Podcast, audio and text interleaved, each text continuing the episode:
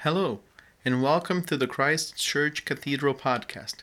This is the sermon from our celebration of the Holy Eucharist from August 15th, 2021, by the Reverend Canon Dr. Sharon Hall, recorded live from the cathedral. We hope these words will speak to your heart and mind. I speak to you with faith, in the love of God, in the way of Jesus, and in the power of the Holy Spirit. Amen.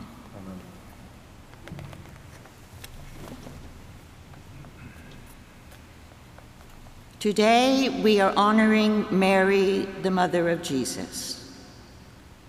For many of us, the iconic image of Mary is the Madonna and Child, the Christmas card idealization of Mary. But Mary's motherhood was far more complicated. Mary's story primarily is found in the Gospel of Luke. Like the other Gospels, Luke's Gospel account of the life of Jesus was written after the death of Jesus. In the early years, the story of Jesus was an oral history passed from person to person. The disciples who knew Jesus and witnessed the events in his life passed on their eyewitness accounts to others. The stories were written down and copied for Jewish Christian communities scattered around the Mediterranean world. The writers of the Gospels may not have known Jesus. This was true of Luke, who knew the Apostle Paul and the family of Jesus, but likely did not know Jesus. His detailed accounts of the life of Jesus were the stories of others. This raises an interesting question about Mary. In Luke's Gospel, we have many of the important stories about Mary which are not in the other Gospels.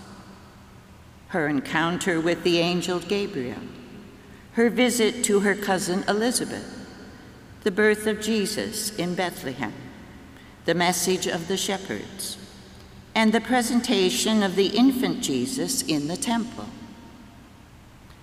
So, who gave Luke all those detailed accounts? The disciples did not meet Jesus until he was a grown man, beginning his ministry. Some scholars believe that Mary herself was the source of Mary's story. In the words of Luke's Gospel, Mary treasured all these things in her heart. Mary's story is amazing, especially when we remember that she was an ordinary young girl living in a rural village in Galilee. She was a member of a people oppressed by the Roman overlords and controlled by religious and cultural rules of her time. In her everyday existence, Mary encounters the supernatural presence of the angel Gabriel. She is astounded and afraid. How can this be? she asks. Gabriel replies, Do not be afraid. The Lord is with you. In the culture of her time, an illegitimate pregnancy could mean death for her. How could she explain Gabriel's message to her family and to Joseph? Was her visit to Elizabeth a desperate plea for help? Elizabeth was older and had given up hope of bearing a child. But Gabriel had revealed that Elizabeth too was with child. Elizabeth would understand Mary's doubts and fears. But when they meet, there is another extraordinary moment. Elizabeth declares that the child in Mary's womb, in Elizabeth's womb, leapt for joy, recognizing Mary as God's chosen one to give birth to the Messiah. The extraordinary words of Elizabeth lift Mary's heart, and she exclaims the wonder of God. Her song of praise is our gospel passage for today. Mary sees her role and the birth of the Messiah as a continuation of God's long history of salvation for her people, both of the past and of the future yet to come. The history of the Hebrew people included slavery, exile, and oppression. But God always cared for the poor and the oppressed.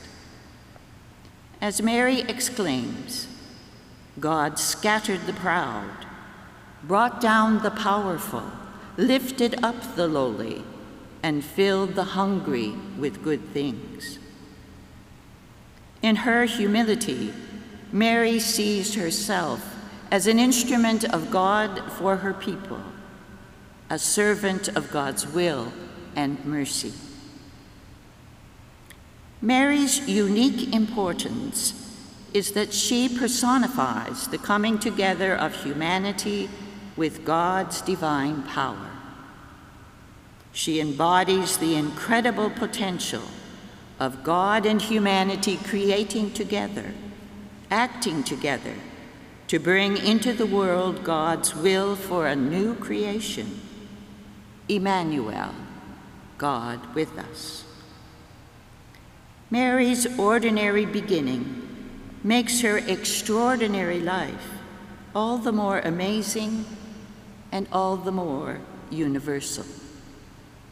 She is an inspiration to everyone who responds to God's call to help create a better world. After the death of Jesus, Mary stayed with the disciples, and in the Acts of the Apostles, Luke mentions that Mary was also in the room at the day of Pentecost. In his writing, Luke is describing extraordinary moments in the lives of real, ordinary people who are inspirations to those who did not meet Jesus, but have come to believe in Jesus and his mission through the faith and actions of others. Some scholars today believe that Mary's song of praise, which we call the Magnificat, was a liturgical hymn included in the worship services of early Jewish Christian communities. Luke joins Mary's story of the miraculous birth of Jesus to the liturgical hymn familiar to his contemporaries. Mary, the Blessed Mother of Jesus, becomes Luke's witness and spokesperson for God's continuing promise of salvation. The Magnificat is a hymn of praise for God's mercy in the past and a hymn of faith in God's mercy for the present and for the future. For Mary and the early believers in Jesus, God's promise of salvation was for the Hebrew people.